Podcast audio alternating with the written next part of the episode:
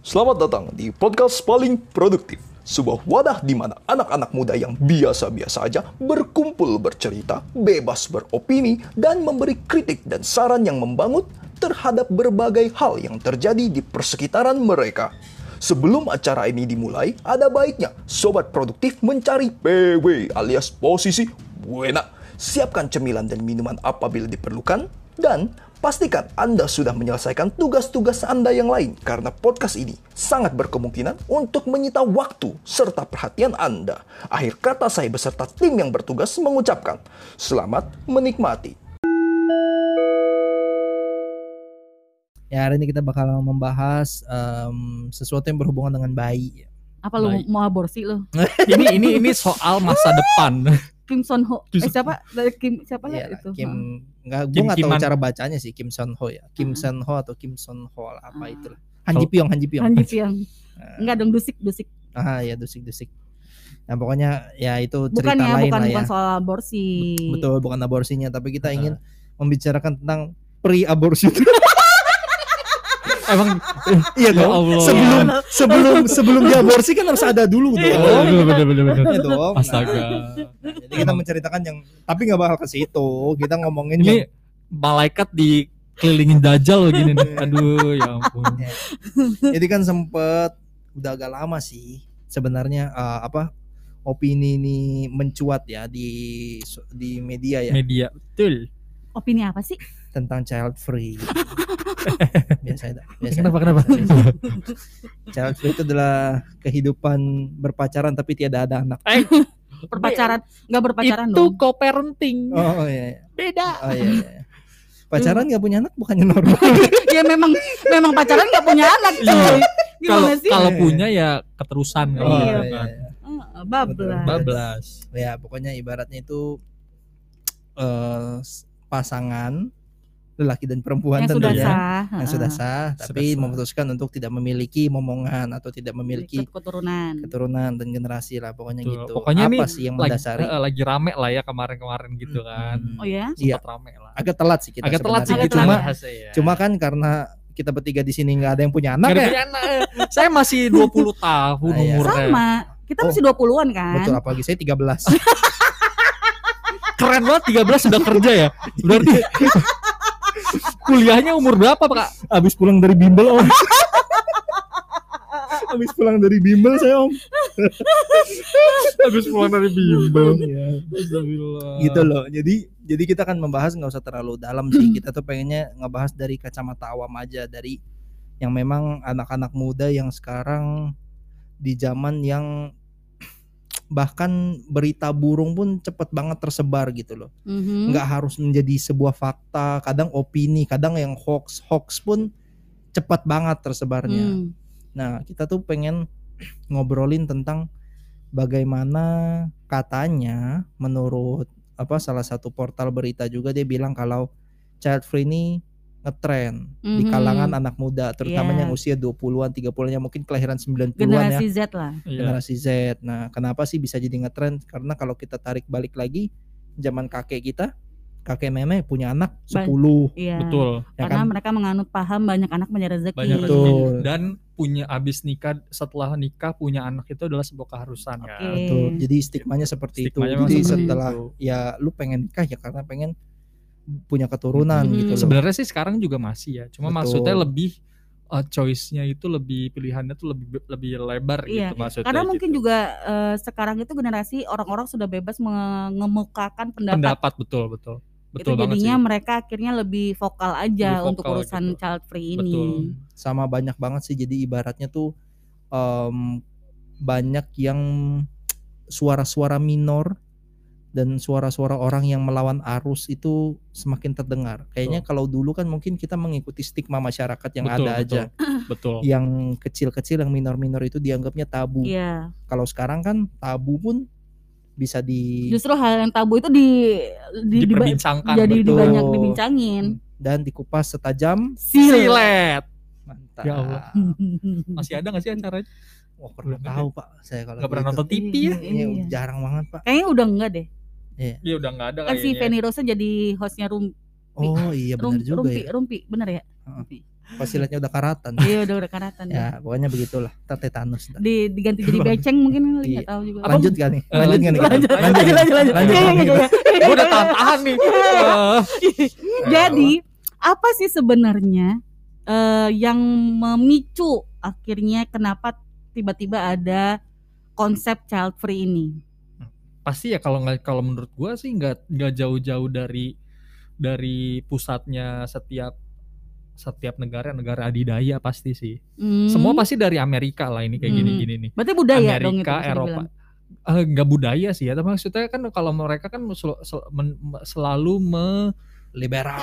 Iya, mereka freedom. Tuh ada ide-ide yang di luar di luar konteksnya masyarakat umum gitu kan, orang-orang sana tuh. Ya pasti kalau menurut gue sih enggak jauh-jauh dari Amerika atau Eropa sih ya. Soal program child free ini gitu. Kalau menurut gue. Oh, jadi menurut dari sana. Kalau lu kamu nih, lu pertama kali dengar dari mana? Dari lu. Kalau gue karena gue kan ya lu maksudnya ya itu karena gue tahu beberapa selebriti Hollywood tuh banyak yang child free juga. Kayak gue nggak tahu child free ini, maksudnya penamaan child free ini itu ada dari siapa? Iya, maksudnya karena gue taunya ya ada beberapa teman gue juga yang tidak ingin memiliki keturunan gitu loh untuk beberapa alasan gitu ya. Tapi nggak ngerti kalau misalnya konsep child free ini itu sebenarnya ada gitu. Oh iya, kalau gue sih taunya tuh ya itu dari beberapa selebriti Hollywood tuh banyak yang kan kalau di sana tuh udah banyak, ada co-parenting, ada itu child free, terus habis itu ada apalagi tuh namanya, macam-macam deh gitu. Nah kayak orang-orang kayak Oprah, Winona Ryder, Jennifer Aniston, Sarah Paulson itu salah satu, Leonardo DiCaprio itu salah satu dari banyak selebriti yang memilih untuk child free. Bahkan, dan mereka vokal ngomong itu. Bahkan ada beberapa artis di Indonesia juga yang akhirnya mengumumkan kalau misalnya dia child free juga. Gitu tapi kan. Ya itu kan kalau misalnya yang kemarin itu kan masih belum tahu ya, maksudnya dia belum masuk ke step ke ke yang ada yang udah nikah, ada yang belum kan gitu ya. Yang belum itu kan maksudnya belum dia nggak bisa nanggil gitu. Kalau lu child free tau enggak sih? Iya, maksudnya yang selebgram itu loh. Oh, yang influencer atau selebgram itu. Yang YouTuber itu kan. Iya, YouTuber itu akhirnya kan mendeklarasikan karena bahwa dia karena dia juga kan udah nikah juga. Iya, dia udah nikah. Itu adalah keputusan yang mereka ambil bareng-bareng berdua gitu. Nah, kalau misalnya yang si satu lagi yang kemarin itu dia kan belum nikah. Jadi ngapain mau child free? Karena menurut gue sih, gue nggak tahu ya. Karena menurut gue setiap orang tuh kan pikirannya akan berubah ya. Misalnya sekarang mau ngomong child free, bisa aja besok-besok berubah gitu pikirannya gitu. Nggak jadi deh, aku nggak jadi child free deh gitu. Lidah memang tak bertulang, hati siapa yang tahu bro. Betul. Okay. Kalau Kamenik sendiri kan tadi kebetulan lagi abis research juga kan. Iya. Yeah. Lu bisa memaparkan nggak beberapa fakta-fakta tentang tentang child free itu? Maksudnya alasan kenapa timbul si child free ini? Betul. Oke, dari source yang gue cari nih ya, dari detik news gitu kan. Jadi ada 5 alasan utama kenapa seseorang mengambil sikap untuk child free gitu, yaitu yang pertama isu fisik atau sakit keturunan, yang kedua adalah psikologis atau kesiapan masalah mental, yang ketiga ekonomi, yang keempat lingkungan hidup atau kondisi sekarang gitu, kondisi lingkungan yang kita tempati gitu kan. Okay. Dan yang terakhir adalah alasan personal. Dari kelima ya, itu 5 ya. Mana yang menurut lu paling kuat atau lu paling relate lah, ibaratnya ini alasan yang paling masuk akal nih menurut gua secara pribadi. Menurut lu apa? Ekonomi. Kalau lu? Gua 4 sama 5 itu. Ekonomi dan lingkungan, ekonomi sama personal. Kayak personal tuh, personal orang tuh kan nggak bisa beda-beda ya. Banyak yang beda gitu kan. Dan pasti gue yakin banget ada yang alasan personal mereka ya karena bang mereka pengen aja nggak mau punya anak gitu sih. Ekonomi dan lingkungan sih. Iya. Itu kayaknya paling ini. Iya, pokoknya paling banyak mungkin ya. Itu betul. Karena kalau misalnya untuk isu fisik, ya kalau misalnya memang sudah ada penyakit turunan atau susah punya anak lah istilahnya kayak gitu kasarannya ya. Ya ya mau gimana lagi gitu kan. Betul. Tapi mostly orang yang punya masalah kesehatan untuk susah punya anak ini biasanya lebih struggle gitu loh, biasanya. Betul. Tapi tidak, ya kadang mereka juga akhirnya ya menyerah juga lah. Ya udahlah, child free aja gitu. Benar. Gitu sih. Kalau menurut, apalagi juga kalau menurut gue nih lingkungan sih ngaruh juga sih. Sekarang tuh udah dunia tuh udah apa ya? Udah banyak banget problemnya gitu kan. Terus ditambah Covid lah segala macem gitu. Terus udah gitu juga banyak banget anak-anak yang terlantar juga. Mungkin sebagian dari mereka juga mikirnya ya mendingan kalau misalnya emang ini mendingan adopsi aja gitu kayak gitu-gitu. Ya karena ya mungkin banyak ketakutan bagi orang-orang yang menganut child free ini ya. Yaitu. Sekarang itu kalau misalnya anak-anak sekarang nih, anak-anak yang dilahirkan di generasi alpha ya. Alpha betul. Ya. Sekarang udah generasi alpha benar. Banyak banget loh problemnya, mulai betul. Dari bullying. Betul. Penyimpangan seksual, ya kan. Terus belum lagi ya apalah gitu kan. Karena apa namanya di generasi Z aja hal kayak gitu udah terjadi lumayan apa ya? Lumayan vokal juga, maksudnya lumayan banyak juga gitu kan gitu. Apalagi generasi alpha yang lebih baru lagi yang pastinya, dan ini kan generasi alpha masih berlanjut kan, masih terus berjalan gitu. Iya. Kalau maksudnya gue sendiri juga ada kekhawatiran itu sih. Maksudnya banyak hal yang gue temui, mulai dari anak kecil yang usianya 5-6 tahun atau bahkan anak yang usianya SMA tuh berapa ya? SMA tuh 14 sampai 17. 16-17 itu udah kehidupannya bener-bener bener betul banget. Anjir, SMA lu udah ngomongin seks gitu kan. Iya, maksudnya kayak kita, gue generasi Z aja yang kayak gitu tuh udah banyak loh. Iya. Dan banyak yang gue kayak maksudnya gue kan kita nggak bisa menahan anak, misalnya nanti kita punya anak ya, kita nggak bisa menahan anak kita untuk nggak melakukan sesuatu gitu loh. Iya. Itu semua kan kehendak ya, kita paling mengarahkan jangan gini gitu. Karena kalau misalnya kayak kita buat kayak zaman dulu, kalau misalnya dia melakukan kesalahan kita pukul, wah mereka akan marah balik gitu. Mereka kan lebih pintar daripada kita gitu loh. Iya, makanya anak yang usia 6-7 tahun udah ngomongnya udah kayak orang dewasa. Bener gitu banget kan. Makanya that's why kalau menurut gua treatmentnya nanti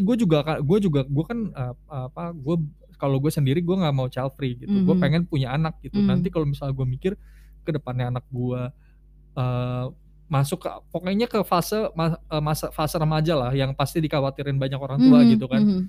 Gua gimana ya gue cara ngasih tahu dia gimana, cara gue ngarahin dia gimana gitu. Pasti ada kepikiran itu sih. Itu paling apa ya, paling yang paling gue takutin kalau misalnya gue nanti punya anak gitu. Oh, berarti kalau misalnya Mas Peter masih pengen punya anak gitu pasti, ya? Kalau lu ya hidup child free. Weh! Enggak, bentar. Yang Mas Peter tadi berarti masuknya kemana? Lingkungan? Gua ke lingkungan. Ke lingkungan. Oh enggak, yang tadi lu sebutin itu yang gimana cara nanti ketakutan lu punya anak harus ngarahin dia kemana supaya dia jadi orang yang benar kan? Iya.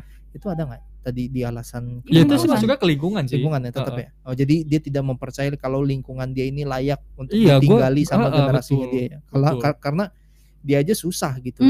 Dan dia melihat dunia aja udah takut anjir, nggak kepikiran aja.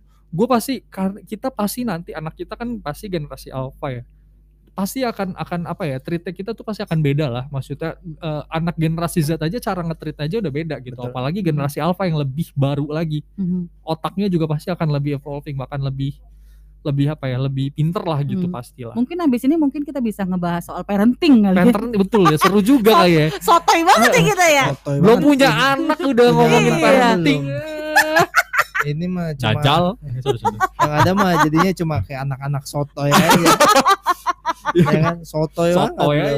Kalau lu gimana ya? Iya, kalau lu gimana? Entahlah, kalau dibilang child free sebenarnya sih gua enggak terlalu ambil pusing ya. Bener kayak diskusi gua sama Kamenik tadi awalnya, yang dia bilang kalau ini tetap merupakan keputusan berdua, nggak bisa lu sendiri doang yang child free lah. Kalau istri lu mau gimana, atau kalau seandainya lu perempuan dan suami lu memang mau punya anak, memang tujuannya pengen punya anak karena ingin mewarisi harta tahta segala macam, harta tahta wanita, ya kan? Iya, bingung juga jadinya. Kalau seandainya memang niat lu kan, karena kan sekarang kan kita bertiga di sini duduk kan belum ada yang nikah ya gitu kan. Betul. Kalau seandainya contoh gue bilang oh gue pengen child free, ya nggak valid juga statement gue karena gue belum menikah, gue belum punya istri gitu loh. Jadi beban perkataan gue terhadap child free itu ya kayak nggak valid aja gitu, karena nggak ada beban dalam pernyataan gue kayak child free ya, ya suka-suka lu ya, mohon maaf. Lu aja masih girlfriend free, ngapain ngomongin child free gitu loh. Girlfriend free artinya ya, jomblo ya, gitu loh. Lu aja belum punya pacar udah ngomongin child free. Maksud gua secara bertahap aja, tapi gua punya apa ya, sedikit pandangan mungkin ya. Kalau seandainya lu kepengen child free ya balik lagi itu adalah keputusan lu sebagai manusia, individu. Ya gua tahu kita nih manusia adalah makhluk sosial, but at the end of the day you will die alone gitu. Paham gak sih maksudnya? Okay. Jadi ini nih semua yang akan lu jalani ketika semasa lu hidup ini, alangkah baiknya ya setelah lu dewasa lah umur 18 tahun gitu kan, alangkah baiknya lu pikirin apa yang terbaik buat lu. Dan gue menghormati orang yang hidup dengan caranya dia sendiri. Iya, bukan betul. Dengan perkataan orang lain yang jangan biarkan orang lain menentukan apa yang bikin lu bahagia. Betul. Kalau lu cuma ngedenger teman-teman lu pada pengen punya anak terus lu tiba-tiba pengen punya anak. Ya. Bener. Jangan dengerin, jangan ikutin apa yang apa namanya? Ya kalau misalnya semuanya pada pengen punya anak ya itu kan keputusan masing-masing gitu kan. Kalau misalnya lu merasa kalau lu ngerasa lu belum pingin nggak mau atau nggak siap atau segala macam ya don't do it gitu loh. Iya. Itu semua. Ya maksudnya gini kan, balik ke kalau kalian, misalnya gitu. Urusan anak punya anak atau enggak gitu kan, itu kan berarti kan lo udah sudah memiliki hubungan yang sah kan. Betul. Berarti kan tidak hanya menyangkut diri lo sendiri gitu kan, itu akan menyangkut pasangan lo.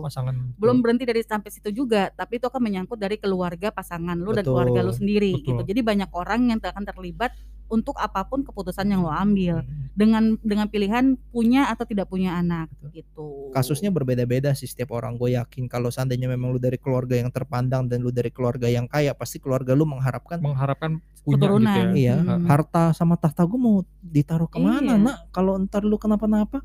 Kalau ibaratnya lu dari keluarga kerajaan ya nanti tahtanya siapa gitu, kayak contoh akan dilimpahkan ke siapa? Nah, akan dilimpahkan ke siapa kan pasti bingung juga.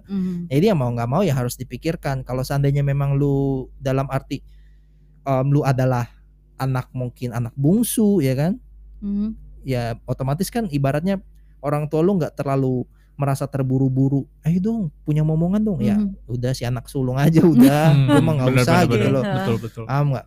Jadi ya mungkin di situ lebih kurang begitu bebannya. Kemudian yang kedua yang menurut gue paling relate tadi benar adalah ekonomi, karena entah kenapa gue belum nemu nih researchnya ataupun dari tesis siapa, dari kerjaan skripsinya siapa, nggak ada yang gue temuin tentang analisa kenapa orang-orang zaman dahulu itu bisa punya anak di atas 5, 6, 7, 8, 9 dan masih bisa nge-carry anaknya, at least bisa hidup gitu loh. Paham gak sih lu? Untuk survive aja gitu loh.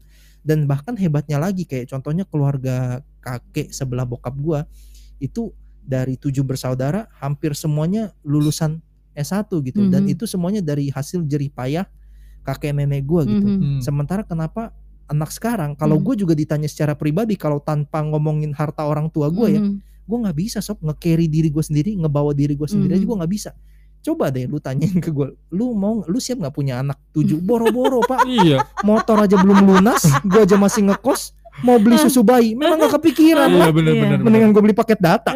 Nah, paham nggak lu? Kayak ya lu urusan pribadi lu aja belum beres gitu.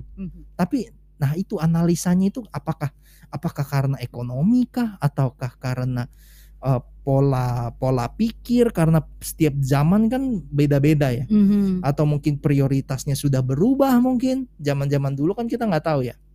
Betul. Apa karena orang-orang zaman dulu nggak ada hiburan, ya kan? Jadinya bikin anak aja.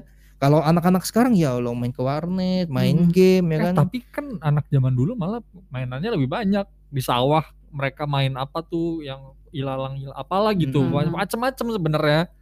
Gitu. Okay. Ya, tapi ini kalau dari lu pribadi nih, berarti lu alasan pribadi lu di abstain berarti. Ya, lu abstain. Tapi kalau untuk saat ini gue kayaknya kepikiran untuk nggak punya anak karena ya gue punya ini juga sih. Salah satunya ekonomi yang pasti. Terus kemudian yang kedua adalah ya gue nggak percaya sama lingkungan gue aja, gue aja masih takut Pak hidup kayak begini tuh. Dalam arti ya gue nggak tahu kalau tiba-tiba let's say market crash atau mungkin ada krisis ekonomi terulang kembali, bagaimana gue bisa karena gini, anak itu nggak minta untuk lahir, emang ada anak yang minta lahir? Nggak ada kan? Itu adalah pilihan dari orang tuanya kan. Nah itu adalah tanggung jawab lu. Jadi sebelum lu menerima hak lu dihidupi oleh anak lu, tanggung jawab lu adalah ngebesarin dia. Jadi gue nggak yakin kalau gue bisa memfasilitasi anak gue ini dengan lingkungan yang bagus, dengan lingkungan yang sehat. Gue aja nggak yakin hidup di zaman ini. Bagaimana gue bisa ibaratnya mempertaruhkan nyawa anak gue ini untuk hidup di lingkungan yang gue sendiri tidak percaya gitu. Betul itu juga sih. Ya benar, emang lingkungan tuh paling atau paling mungkin gue aja yang parno, atau bisa aja ya tenang aja lah ini yang udah dijalani aja dulu. Betul, ada aja. Kalau menurut gue lingkungan itu udah hal yang pasti sih. Iya. Maksudnya gue makin kesini tuh makin mengerikan gitu loh. Kayak apalagi mulai dari polusi apa segala macam, terus habis itu belum lagi lingkungan pergaulannya segala macamnya. Itu tuh yang paling ditakutin banget gitu loh sebenarnya gitu. Kalau menurut gue. Kalau lo kok ada lagi yang lo tambahin? Iya, nggak ada tambahan sih, sama sih. Tapi kalau Kamenik pengen punya anak gitu. Nah, lu kan satu-satunya perempuan gitu kan. Ini kan betul. Ini kan ibaratnya kan apa istilahnya tuh berkaitan dengan elu. Benar. Apa ada ini nggak sih? Iya maksudnya. Mau nggak mau punya anak sebenarnya. Oh, iya, betul. Semuanya tuh tergantung sama si perempuan. Gue langsung inget kayak waktu itu gue kan suka nonton apa kayak Jimmy Kimmel, Ellen gitu kan. Waktu itu Justin Bieber tuh ditanyain kan sama, lu pengen gak punya anak gitu. Gua serahkan semua ke tangan istri gua, karena dia yang mengandung. Betul juga sih, tapi itu emang masuk akal juga gitu. Nah, sama kayak si Chef Juna ngomong. Iya, si Chef Juna ngomong. Chef Juna juga ngomong gitu ya. Ngomong ke Deddy Corbuzier. Iya, di podcast gitu. Deddy dia bilang bagaimana lu sebagai laki jangan egois dong. Kan benar, istri lu yang ngelahirin. Kalau dia yang enggak mau, ya gua enggak memaksa gitu loh. Nah, kalau dari sudut pandangnya Kamenik gimana? Kalau gue sih ya kayak yang gue bilang kan tadi ke yoga gitu loh, maksudnya kalau urusan anak, gue pengen punya anak. Cuma balik lagi, menurut gue ya, analogi gue adalah anak itu adalah rezeki gitu loh. Betul. Apa yang dikasih oleh Tuhan, tiba-tiba kita ngomongin agama. Haleluya gitu. Haleluya. Ya itu semua maksudnya kalau misalnya gue dikasih ya syukur, kalau nggak dikasih juga gue nggak bakal marah gitu loh. Maksudnya itu adalah kepercayaan atau rezeki yang Tuhan kasih ke gua gitu loh. Tapi kan biasanya kalau perempuan tuh lebih aware sama omongan sekitar, terus habis itu pendapat orang lain gitu. Nah kalau kamu nih, gua mah bodo amat. Jadi kayak iya kan sih, maksudnya kalau perempuan tuh lebih sensitif sih sebenarnya. Kalau laki-laki tuh biasanya bodo amat gitu. General sama dia. Oh iya juga ya. Iya juga sih ya. Bener. Gua baru kepikiran lagi. Astagfirullah. Enggak, kalau misalnya gini. Kalau omongan orang nih ya, selama gue dan pasangan gue juga seia sekata gitu kan, ya udah, maksudnya omongan orang apapun itu, even itu keluarga sendiri pun, ya kita bodo amat, karena toh yang menjalani kehidupan adalah kita berdua nantinya. Betul, gitu loh. Betul. Emang kalau misal omongan orang itu juga bisa ngebayarin biaya bersalin gue. Benar. Iya. Omongan orang itu apa bisa ngebeliin susu anak gue nanti, ya kan? Kayak gitu. Betul, setuju. Tapi kalau misalnya karena Kamenik apalagi udah lebih dewasa kali ya. Jadi pasti udah bisa meredam itu sih. Iyalah, umur 40 ke atas masa enggak dewasa. 23 kan udah ngomongin skenarionya kan 23. Oh iya. Gue beneran 20. Ya kan gue juga beneran 23. Ya gue beneran 13. Tanya sama bimbel gue. Ganesha.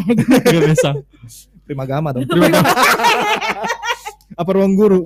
Kumon. Gini. Menurut kamu nih, karena kamu nih kan pengen punya anak, sebutkan alasan terkuat kenapa lo pengen punya anak. Bener. Tadi kan lo udah nanya ya. Gue nggak tahu, pengen aja. Gue pengen ngerasain fase gimana gue hamil, gimana gue ngelahirin. Oke.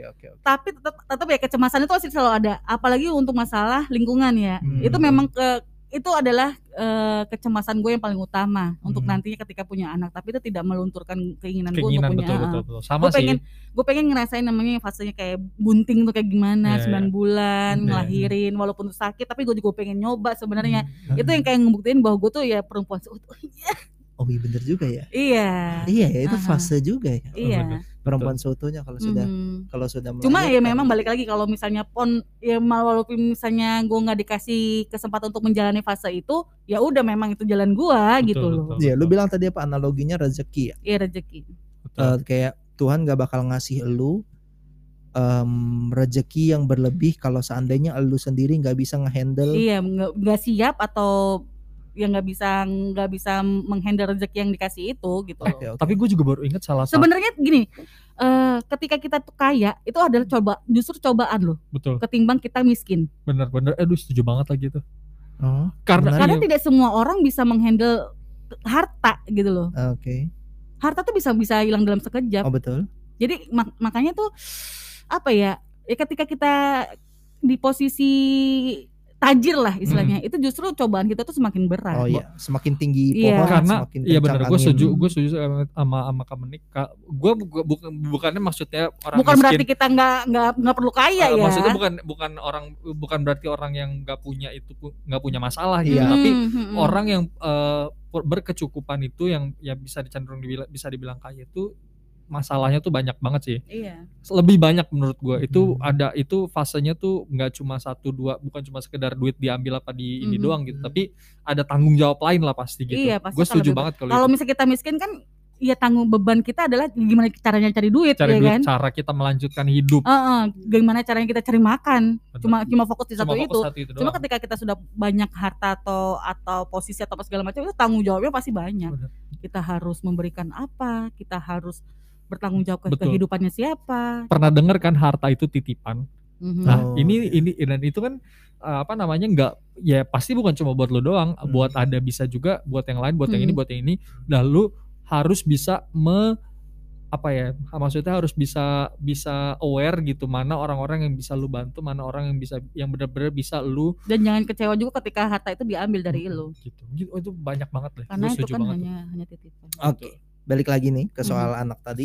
Jadi untuk sebagai kata-kata penutup, kembali lagi kita nggak pengen kayak mencoba untuk meyakinkan, karena podcast ini bukan untuk meyakinkan Anda. Ini justru podcast ini menjadi lebih amburadul ya. Tenang, ini bukan propaganda. Kita cuma sharing aja. Pendapat awam, siapa tahu kalian tuh punya pandangan yang lebih ibaratnya tuh lebih tertata lah daripada kita yang memang sangat awam. Dan buat teman-teman yang mungkin sudah atau dalam jenjang pernikahan saat ini kan mungkin lebih tahu gitu loh. Betul. Apa yang harus ditaker, apa yang harus dikalkulasikan gitu. Betul. Sementara kalau kita kan dari tadi kan kabarnya hanya berandai-andai. Ya sekali lagi kita pengen ingatkan kalau ini keputusan untuk punya anak atau tidak itu terserah kepada individu masing-masing. Terserah kepada pasangan itu masing-masing. Gua rasa nggak ada aturan hukum deh di hukum terutama di Indonesia yang mengharuskan untuk punya anak gitu loh. Pokoknya semua betul. Tidak atau punya anak. Iya. Pokoknya semuanya itu adalah ada kelebihan kekurangannya. Iya. Semua ada resikonya, semua ada pertimbangannya harus direnungkan dengan baik. Iya. Jangan sampai ikut-ikutan kata orang yang tadi kita bilang. Iya. Jangan sampai karena ikutan sama orang pengen punya, kalian punya tapi ternyata kalian nggak sanggup ngurusnya, itu bertanggung jawab. Ini yang kalian keluarkan ini adalah buat perempuan-perempuan ya, buat semuanya. Pasangan ini adalah manusia loh. Dia punya nyawa, dia punya perasaan, dia punya pikiran gitu. Jadi jangan sampai disia-siakan gitu. Jangan sampai kalian lari dari tanggung jawab kalian gitu loh. Karena ketika manusia itu lahir dia punya hak. Itu aja sih. Betul. Yang harus lu pikirin dia punya hak. Betul. Itu betul, setuju banget. Yeay. Rapi ya, tumben ya biasanya. Pergi ke Denpasar membeli buah tangan. Cakep. Belilah untuk kenang-kenangan. Podcast ini hanya sekedar hiburan. Terima kasih sudah mendengarkan. Iya. Jangan lupa untuk kunjungi Instagram kami di @palingproduktif. Kalian juga bisa mendukung podcast paling produktif dengan cara berdonasi melalui Saweria yang tersedia di link profil Instagram kami.